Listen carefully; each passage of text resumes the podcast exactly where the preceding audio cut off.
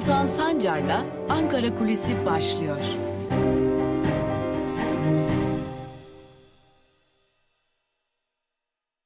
Merhabalar sevgili Özgürüz Radyo dinleyicileri ve Özgürüz Radyo'nun YouTube hesabının sevgili takipçileri. Hafta içi her gün olduğu gibi bugün de Özgürüz Radyo'da ve YouTube hesabımızda Ankara Kulisi programıyla sizlerleyiz ve her zaman olduğu gibi Ankara'nın gündeminde neler var, neler konuşuluyor, neler tartışılıyor bunlara bakacağız elbette. E şimdi öncelik tabii ki muhalefette. Muhalefet e, belki de kurgulanan bir e, planı, bir gündem değişikliği operasyonunu e, alt üst etmiş gibi görünüyor. Oraya geçeceğiz ama dün Ankara kulisinde e, bir bilgi paylaşmıştık, bir kulis bilgisi paylaşmıştık. E, onu bir e, düzelterek başlayalım. Daha doğrusu bize yapılan bir dönüş üzerinden düzelterek başlayalım. E, malum Saadet Partisi'nde ittifak tartışmaları vardı. Cumhurbaşkanı Erdoğan Oğuzhan Asil Türk'ü ziyaret etmiş. Acaba Saadet Partisi e, Cumhur İttifakı'na dahil olabilir mi soruları sorulmuştu. E, bir diğer yandan da biliyoruz ki Temel Karamollaoğlu e, Saadet Partisi'nin genel başkanı Temel Karamollaoğlu içerisinde AKP'nin ve MHP'nin olabileceği herhangi bir ittifaka hiç de sıcak bakmadığını biliyorduk. Öte yandan Saadet Partili Karaduman'ın e, Temel Karamollaoğlu'ndan yani partinin genel başkanından bir randevu talebi talep etti ve iki aydır da bu randevu talebine bir dönüş olmadığına biçiminde Ankara'da konuşulan bir takım iddialar vardı. Dün bu bilgiyi yayınladıktan sonra Saadet Partililer e, bize böyle bir şeyin olmadığını, Karaduman'ın iki aydır bekletilen bir randevu talebinin olmadığının altını çizerek belirttiler.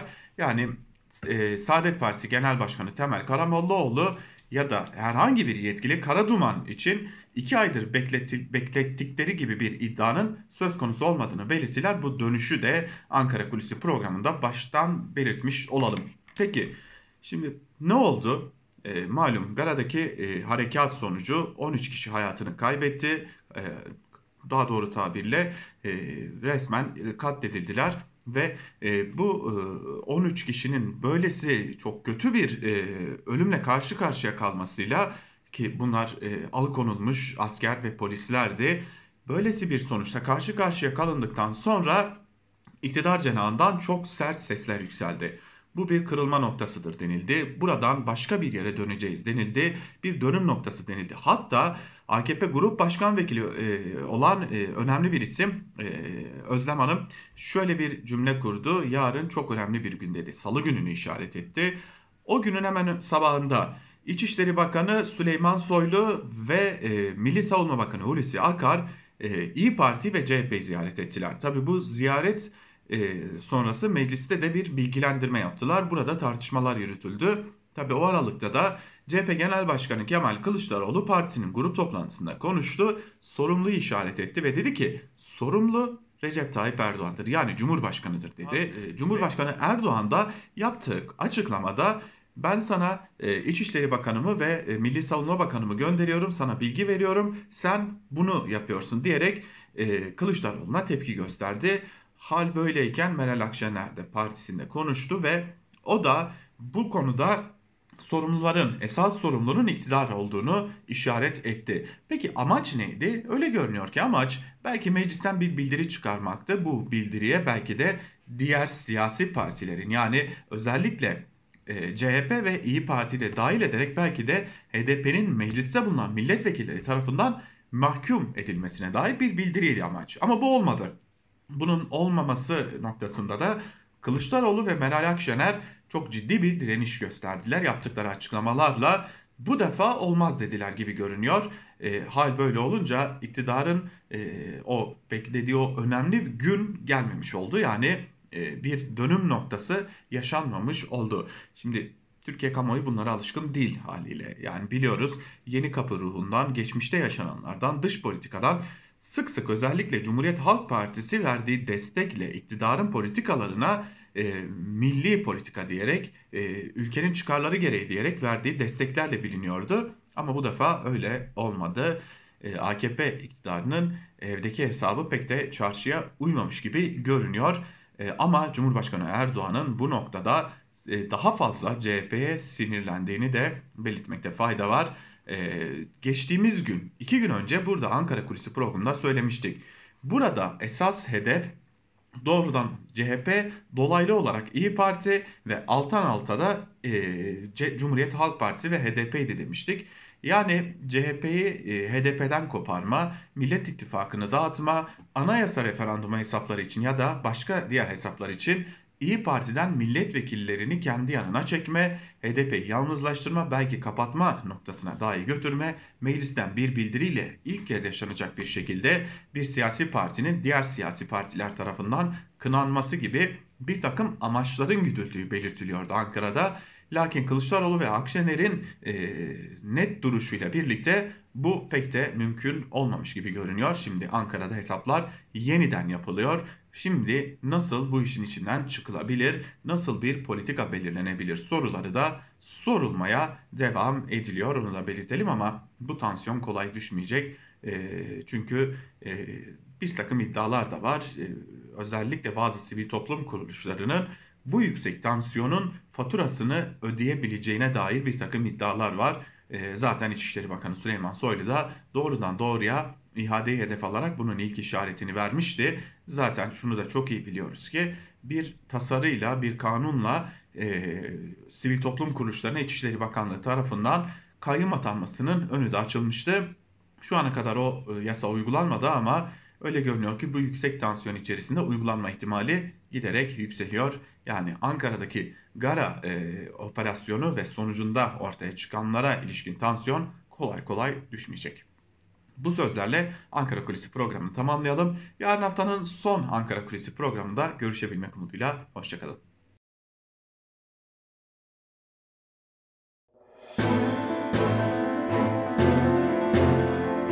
Altan Sancar'la Türkiye basınında bugün başlıyor.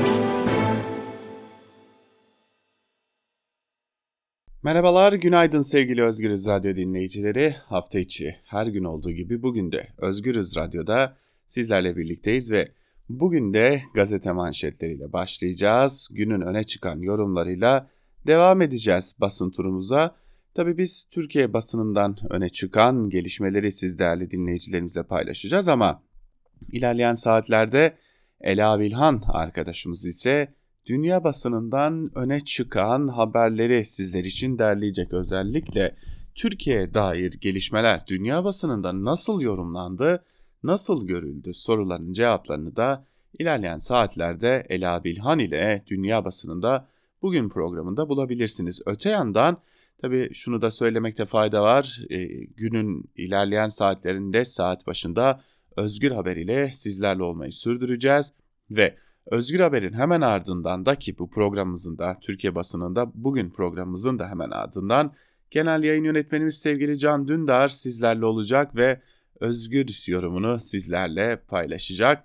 Bunu da belirtelim ve e, tabii günün ilerleyen saatlerinde Özgürüz Radyo'nun kendi programları da programcılarından gelecek olan e, yeni programları da sizlerle olacak. Bugün Türkiye saatiyle saat 17'de e, sevgili Canberk Benli'nin Gümüş Perde programı sizlerle olacak ve HDP'nin önceki dönem tutuklu eş genel başkanı Selahattin Demirtaş'ın yazdığı yeni romanı da diyeyim daha doğrusu yeni öykü kitabı Devran'dan önemli bölümlerin seslendirildiği Devran da sevgili Can Dündar'ın sesinden saat 20'de sizlerle olacak diyelim ve başlayalım artık. İlk gazetemiz Yeni Yaşam. Yeni Yaşam'ın manşetinde hesap vermelisin sözleri yer alıyor ve şunlar kaydediliyor. Gari operasyonunda yaşamını yitiren 13 asker ve polisle ilgili olarak iktidar bloğu HDP'yi hedef almaya devam ederken HDP ise bu tutumun hükümetin suçunu örtmeye yönelik olduğunu söyledi. Mecliste basın toplantısı düzenleyen HDP Grup Başkan Vekili Meral Danış Beştaş, gerçekleri saptırarak işin içinden çıkmaya çalışan iki bakan ve iktidar sözcüleri gördük. Siyasi sorumluluğu almayan bir iktidar var karşımıza dedi. HDP gibi iktidar bloğunun dışında kalan tüm partiler Gare'nin sorumlusunun hükümet olduğunu belirterek hesap vermeye çağırıyor. Önceki gün partisinin grup toplantısında konuşan CHP lideri Kemal Kılıçdaroğlu da hükümete 5 soru sorarak ölümlerden iktidarın sorumlu olduğunu söylemişti. Erdoğan'ın çarşamba günü müjde vereceğiz dediğini hatırlatan TİP Genel Başkanı Erkan Baş da siyasi şovunuz yerin dibine batsın dedi. Evet iktidar ki bugün Ankara kulisinde de belirttik sizlere e, iktidar aradığını bulamadı ve bulamadığı için de daha da sinirleri gerilmiş durumda. Aşıda ayrımcılık başlıklı bir diğer haberi de paylaşalım Yeni Yaşam gazetesinden. Covid-19 aşısında 65 yaş ve üstü kişiler için aşılama devam ederken aşılama böl aşılamada bölge farkı gözetildiği iddia edildi. Van Hakkari Tabip Odası Başkanı Hüseyin Yaviç aşılamada batı bölgelerine daha ağırlık verildiğini belirterek İç Anadolu'dan Karadeniz'e geldiğinde bu oran %60 ve 50'lere kadar iniyor. Güneydoğu ve doğuya geldiğimizde %50 ve 40'larda iller var demiş ve aşılamada e, özellikle ülkenin en batısında yer alan e, illerin öncelikli olduğu Karadeniz'de, İç Anadolu'da, Güneydoğu'da, Doğu Anadolu'da bu durumun daha geride olduğu belirtilmiş e, yapılan açıklamada. Ve biz de bunları sizlerle paylaştıktan sonra Yeni Yaşam gazetesinden geçelim bir diğer gazeteye. Sıradaki gazete Cumhuriyet gazetesi yaz yerine şov manşetiyle çıkmış Cumhuriyet ve manşetin ayrıntılarında ise şunlar kaydediliyor. PKK katliamı sonrası ulusal yaz ilan edilsin çağrılarını duymayan Erdoğan, hız kesmeyen AKP kongreleri için coşkumuzda hiçbir eksiklik yaşanmıyor dedi. Erdoğan, Gara soruları yönelten Kılıçdaroğlu'na bizlere bunların sorumlusu Cumhurbaşkanı'dır nasıl diyorsun terbiyesiz herif yanıtını verdi.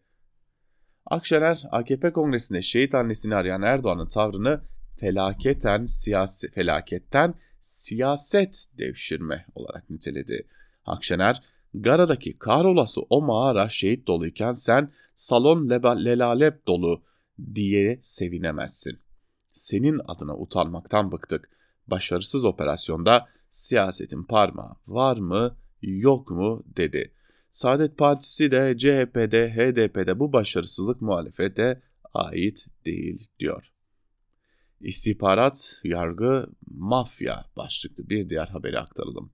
Yargıtay üyesi Ömer Faruk Aydıner ile eski mitçi olduğu belirtilen Mehmet Ali Bal ve uyuşturucu ticaretinden hükümlü Nizamettin Kahramanoğlu'nun çete kurarak iş kadını AK'nin hisselerini ve parasını almaya çalıştıkları öne sürüldü. AK 2019'da belgeleri ve para istediğine ilişkin mesajları savcılığa sundu.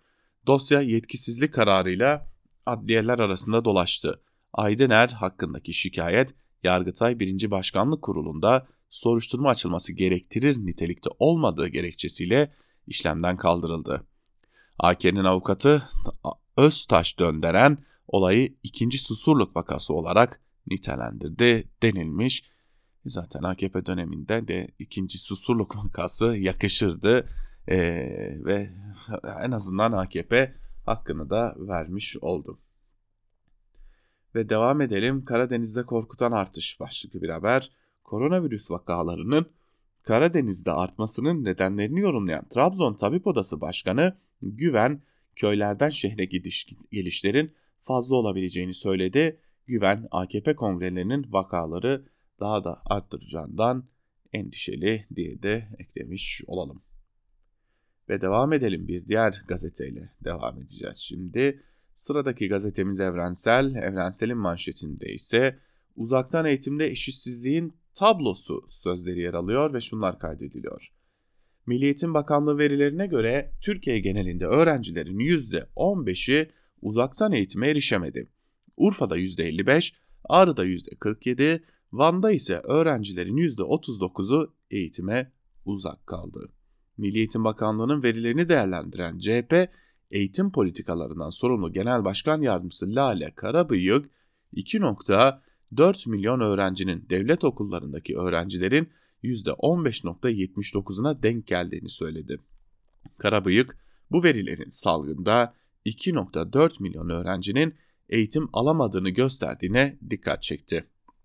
Karabıyık, MEP verilerine göre Urfa'da öğrencilerin %55'i, Ağrı'da %47'si, Van'da ise öğrencilerin %39'unun eğitimden eğitime ulaşamadığı görülüyor dedi. Karabıyık MEP bütçesinin %1,5 ile EBA'ya erişimi olmayan tüm çocukların sorunlarının çözülebileceğini belirterek Ama bu yapılmadı dedi. Öte yandan şimdi tüm bu sorunlar çok ciddi bir şekilde ayyuka çıkmışken ne oldu?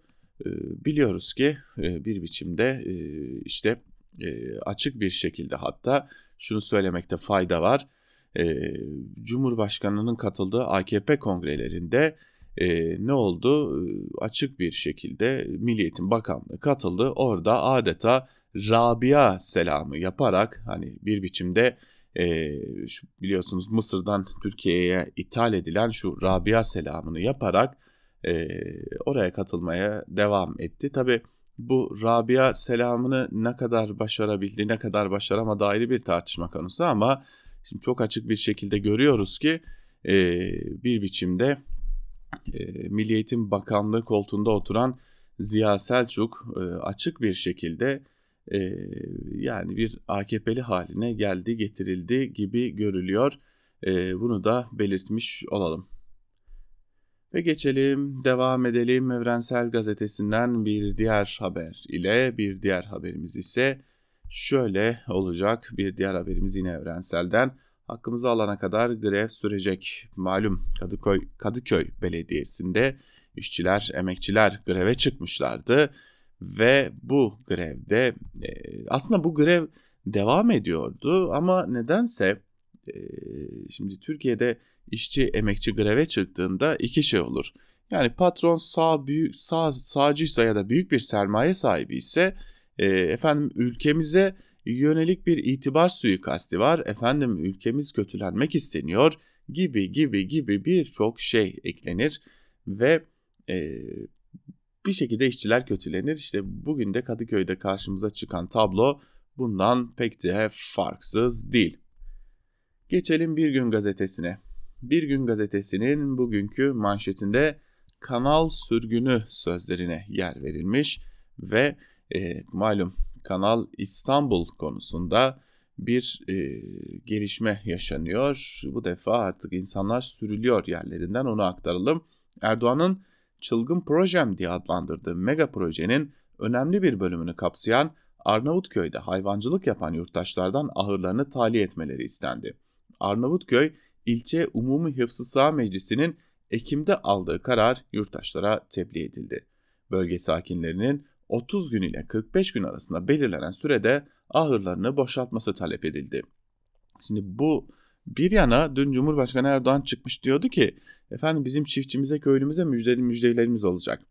Bu arada İstanbul Ziraat Mühendisleri Odası kararın mega projelere rant alanı açmayı amaçladığını söyledi. Yurttaşların hayvancılık ve çiftçilikten başka geçim kaynağının olmadığına dikkat çekilen açıklamada toplumu besleyen tarım kesimi yok sayılıp inşaat rantı bitkisel ve hayvansal tarıma tercih edildi denilmiş yine bu haberinde ayrıntılarında. Kısacası Türkiye'de açık bir şekilde çok ciddi bir şekilde e, şunu görüyoruz ki artık e, çiftçiye de e, emekçiye de e, hayvancıya da kafe sahibine de restoran sahibine de zerre kadar bir yaşam alanı tanınmıyor. Nitekim tanınmayacak gibi de görünüyor. Bu devlet adıyla, bu devlet eliyle zorbalıktan başka bir şey değildir. Ve geçelim bir diğer habere. Sorumluluk alan yok, şovunu yapan çok başlıklı bir haber. Gara'da PKK tarafından alıkonulanların yaşamını yitirmesinin ardından siyasette tansiyon yükseldi. Operasyonu başarılı bulan Saray İttifakı bilgilendirme yapsa da pek çok soruya yanıt veremedi. Siyasi sorumluluğun iktidarda olduğunu hatırlatan muhalefet ise tepkili. Erdoğan bizlere nasıl bunların sorumlusu Cumhurbaşkanıdır diyorsun terbiyesiz herif dedi. Erdoğan'ın açıklamalarına yanıt veren Kılıçdaroğlu kontrolü kaybettiği için hakaret ediyor. Meral derken Meral Akşener müjdeyi kendi verip felaketlerin açıklamasını valilere havale etti dedi. Aslında bu dikkat çekici bir şey. Yani e, İyi Parti Genel Başkanı Meral Akşener'in e, dikkat çektiği şey önemli. Neden diye soracak olursanız şöyle bir hatırlatma yapalım. E, eğer buradan bir zafer çıksaydı Cumhurbaşkanı Erdoğan'ın çok açık bir şekilde çıkıp bir kesin zafer konuşması yapacağını biliyoruz. Hatta Cumhurbaşkanı Erdoğan'ı bir köşeye bırakalım. Şimdi burada açıklamayı e, Hulusi Akar bile yapmadı. Yani sadece 13 vatandaşımız şehit edildi diye kısa bir açıklama yaptı. Onun dışında bir açıklama yapmadı. Tabii bu da aman o an kameraların karşısında biz olmayalım telaşının açık bir dışa vurumu. Geçelim Sözcü gazetesine. Sözcü gazetesinin manşetinde devletin zirvesi kahraman evlatlarımız için esir kelimesini kullanamaz sözü yer alıyor. Akşener, PKK'li hainlerin Kuzey Irak Gara'da şehit ettiği 13 evladımız için esir sözünün kullanılmasını sert bir dille eleştirdi. Devleti idare edenler sözlerine dikkat etmeli dedi. Dün mecliste iktidarı zehir zemberek eleştiren Akşener şunları söyledi. Bu ülkenin cumhurbaşkanı alıkonulmuş, kaçırılmış evlatlarımıza esir diyemez. Kahramanlar için esir kelimesi kullanılamaz. Çünkü esir savaşta alınan tutsaktır. Türkiye savaşmıyor, terörle mücadele ediyor. Buradan Sayın Erdoğan'ı şiddetle uyarıyorum. Şuursuz şuursuz, keyfine göre söylediğin her söz ileride karşımıza çıkar. Sayın Erdoğan, şehitlerimiz için milletimizin canı yanıyor. Türkiye'ye afra tafra yapan Suudların kralı öldüğünde ilan ettiğin yası evlatlarımıza niçin çok görüyorsun demiş.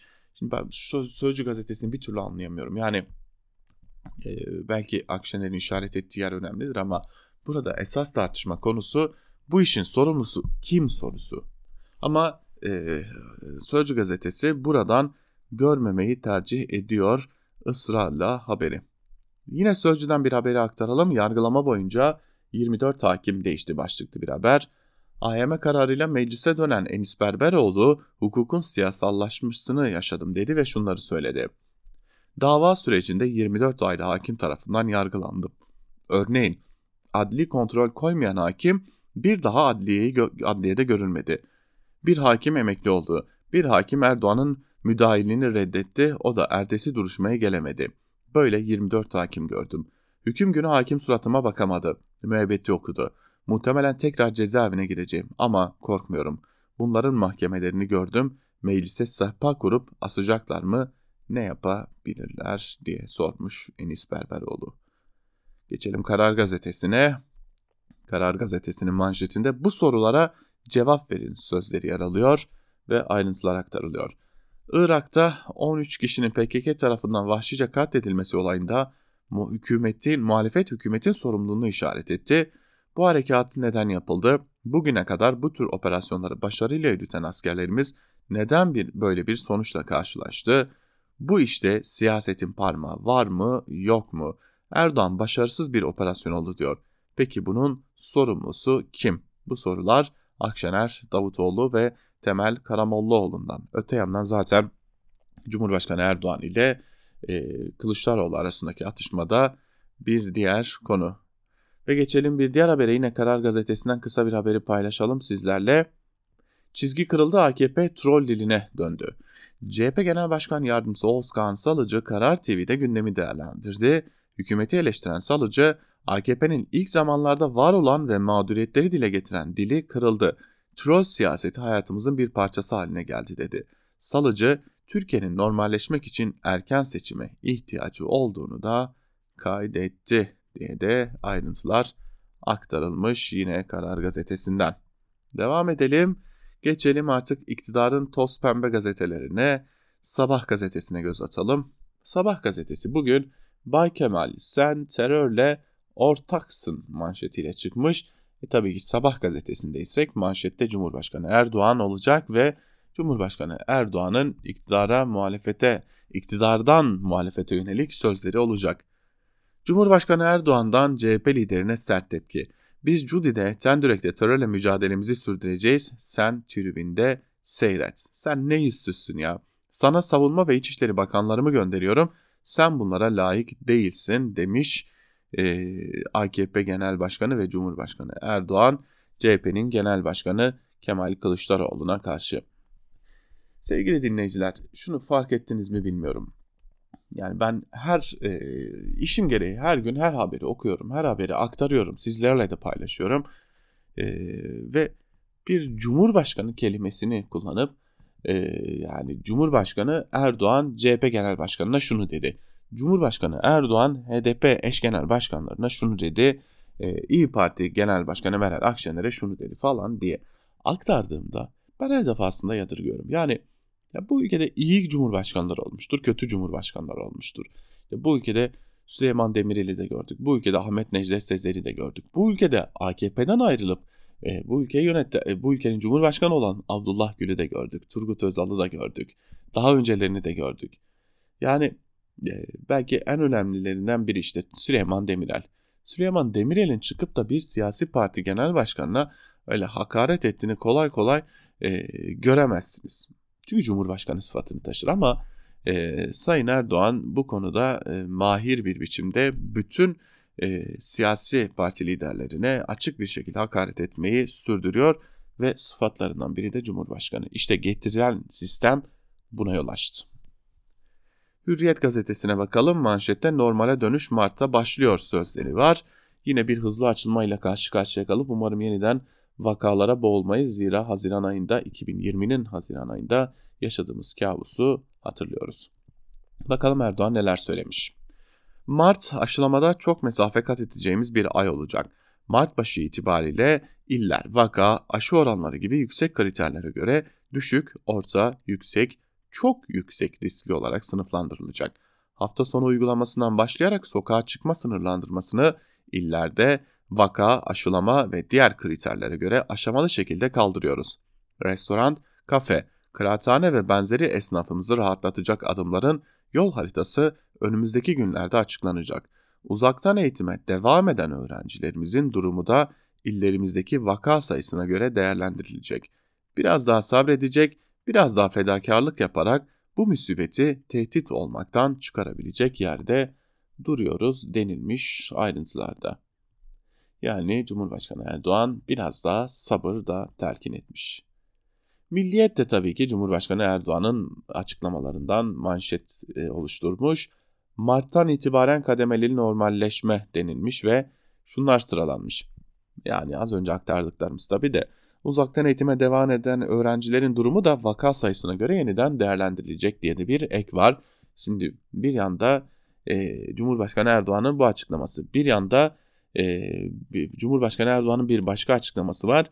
Milliyet gazetesinin koca bir alanı sadece Cumhurbaşkanı Erdoğan'ın açıklamalarına ayrılmış ve buradan Milliyet gazetecilik yaptığını iddia etmiş oluyor. Yeni Şafak'a bakalım. Gara mağara üssü e, diye bir manşet atmış ve şunlar kaydedilmiş. Pençer Kartal iki harekatıyla yerle bir edilen Gara, PKK için bir mağara ya da kamptan ötesini ifade ediyor. Büyük ölçüde temizlenen Metina, Zab ve Avaşin gibi kampları besleyen lojistik bir üs olan Gara, yabancı askerlerin katıldığı drone eğitim merkezi, hastane, misafirhane ve halkla ilişkiler gibi birimler bulunduruyor denilmiş. Yani şimdi tamamen temizlendiğinden bahsediliyor ama e, şöyle bir bilgi paylaşalım. Gara denilen alan çok büyük bir alan ve e, hatırlayalım e, Hulusi Akar, Milli Savunma Bakanı Hulusi Akar iş bitti geri çekildik demişti. Yani temizlemek orada kalmak demektir. E, bu noktasını da aktarmış olalım. Haçlı fonlarına denetim şart manşetiyle çıkan Akit'e bakalım. E, şunlar kaydediliyor. Gezi provokasyonu ve 15 Temmuz darbe girişimine iltisakı nedeniyle tutuklu olan Osman Kavala'ya ait Anadolu Kültür Aşı hakkında şirketten ziyade bir vakıf gibi davrandığı gerekçesiyle kapatma davası açılması gözleri AB fonlarıyla beslenen bu tarz yapılanmalara çevrildi, çevirdi denmiş. Bakın tabii gündemde neler var? E, tabii ki bu derneklerin, bu vakıflarında, şirketlerinde kapatılması var. Yani Türkiye'de e, bir biçimde ifade özgürlüğünün desteklenmesi için dağıtılan fonlar var. Şimdi de bunlar kapatılsın deniliyor.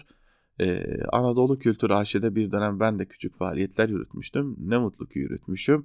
Ee, şimdi bunun karşısında görüyoruz ki e, efendim kapısına kilit vuralım gibi bir takım e, sözler sarf ediliyor AKP'liler tarafından. Velhasıl diyelim ve gazete manşetlerini artık noktalamış olalım. Geçelim günün öne çıkan yorumlarına ve günün öne çıkan yorumlarında. İlk olarak e, Oya Baydar'la başlayalım. T24'ten Oya Baydar e, mantıkla bağlar koptu. Hedef HDP'den ibaret değil başlıklı bir yazı kaleme almış ve yazısının bir bölümünde Oya Baydar şunları kaydediyor. Biri çıkar da kar yağır demek demek yarın iki kere iki beş edecek veya sebze fiyatları arttı yazın deniz sıcak olacak derse ne mantıksız söz diye düşünürsünüz. Ya da bir başka düz mantık kuralı çiğnendiğinde mesela biri bilgisayarım kedi oldu veya karşıdaki otobüs durağı AVM'dir derse önce iğretileme mi yoksa mizah mı yapıyor diye düşünür, ciddi olduğunu anlarsa vah zavallı kafayı yemiş diye acınırız. Büyük şoklar sonucunda yaşanan psikolojik bunalımlar mantık arızalarına yol açar. Cumhur İttifakı ortaklarının son günlerde gösterdikleri semptomlar bu tanıyı bir kez daha doğruluyor. Cumhurbaşkanı Erdoğan bir süre önce çarşamba günü millete sesleniş konuşmamı izleyin sizlere birçok güzellikleri takdim edeceğim müjdesi vermişti. Millet bu defa Karadeniz'den doğal gaz mı, Ağrı Dağı'ndan altın mı yoksa şapkadan tavşan mı çıkaracağını beklerken 10 Şubat çarşamba günkü konuşmada siyasi asımların muhalefeti ve kendisinden farklı düşünenlerin tümünü şeytanlaştırmaktan, suçlamaktan, ötekileştirmekten başka bir şey yoktu. Sonra yürekleri dağlayan o acı haber geldi. Gari'de PYD sığınaklarında haince öldürülmüş 13 rehine, operasyon sırasında ölen 3 asker yani 16 şehit onlarca da yaralı. Ve anlaşıldı ki müjdesi verilen güzellikler rehinelerin sağ salim kurtarılması, yurda getirilmesi, bu arada kamplarını Gari'ye taşıdığı bilinen PKK başlarının da orada ölü ya da diri yakalanarak Öcalan'ın Türkiye'ye getirilişinde Ecevit iktidarının devşirdiği siyasi ranta benzer bir zafer görünümü sağlaması beklentisiydi. Bilenler elbette var ama facianın sorunları asla konuşmayacaklar. Diğer bilenler ise korkup susacak, sormaya, sorgulamaya çekinecek. Korkulacak, çekinilecek bir şey olduğundan değil. Çünkü ayrıntılar bir yana harekatın amacı, kapsamı, sonucu başarısız oldu bizzat Cumhurbaşkanı tarafından açıklandı. Milli Savunma Bakanı Akar ve İçişleri Bakanı Soylu'nun birbirleriyle yer yer çelişen anlatımlarla da olsa söylediklerini dikkatle toparlarsanız epeyce bilgi sağlarsınız.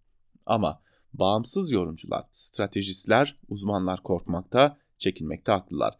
Çünkü sağduyu ve mantıkla ilişkisini koparmış bir saldırıyla karşı karşıyalar.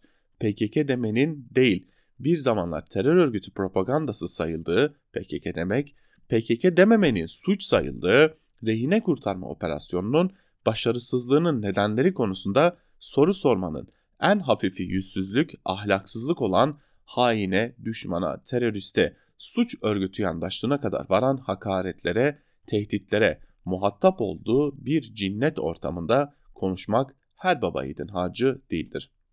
PKK'nın karargahını neredeyse taş taş üstünde bırakılmayan Kandil'den daha güvenli buldukları Gari'ye taşıdığı Karayılan ve her kimse kimlerse yöneticileri onların da o bölgede bulunduğu rehin tuttukları yurttaşlarımızı da oraya götürdükleri katliamın gerçekleştirildiği tünel tabir edilen kompleksin kışla gibi bir yer olduğu PKK'lilerin de aralarında bulundukları rehineleri kurtarma operasyonunun PKK ve PYD başlarını yakalama operasyonu ile birleştirilmek istendiği anlaşılıyor, diyor Oya Baydar ve yazısının son bölümünde ise şunları kaydediyor.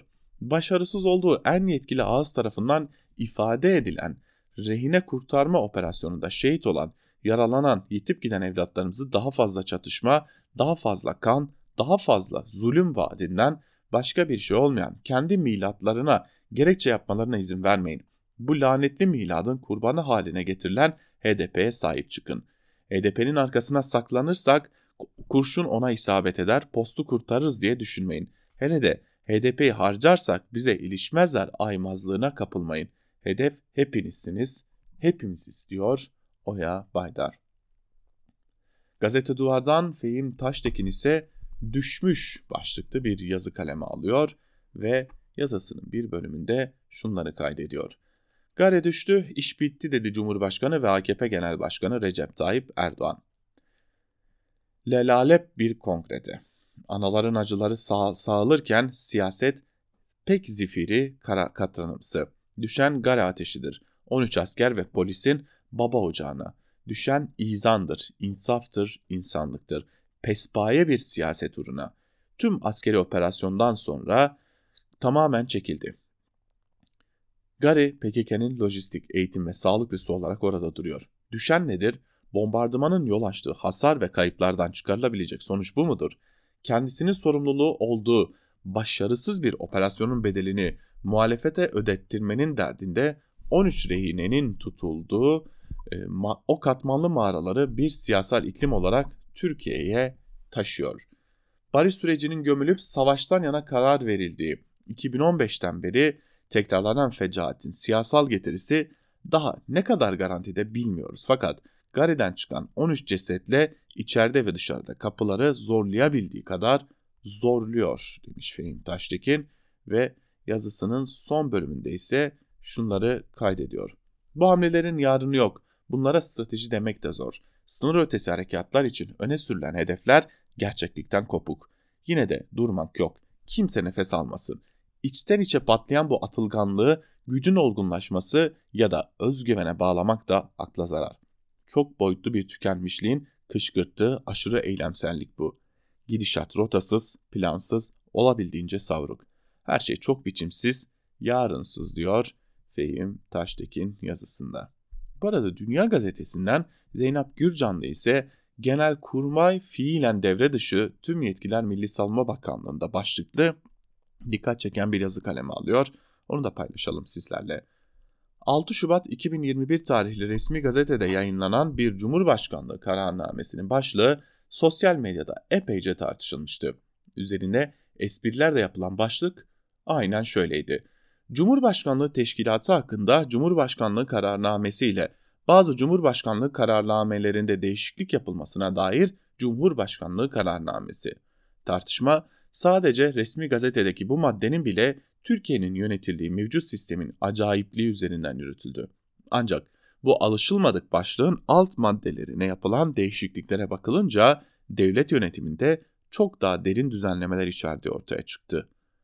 Değişiklik kabaca Milli Savunma Bakanlığı'na bağlı Savunma ve Güvenlik ve Genel Müdürlüğü'nün yetkilerinde değişiklik yapıyor. En vurucu değişiklik ise Genel Müdürlüğün uluslararası örgütlerle ilişkilerinde yer alıyor.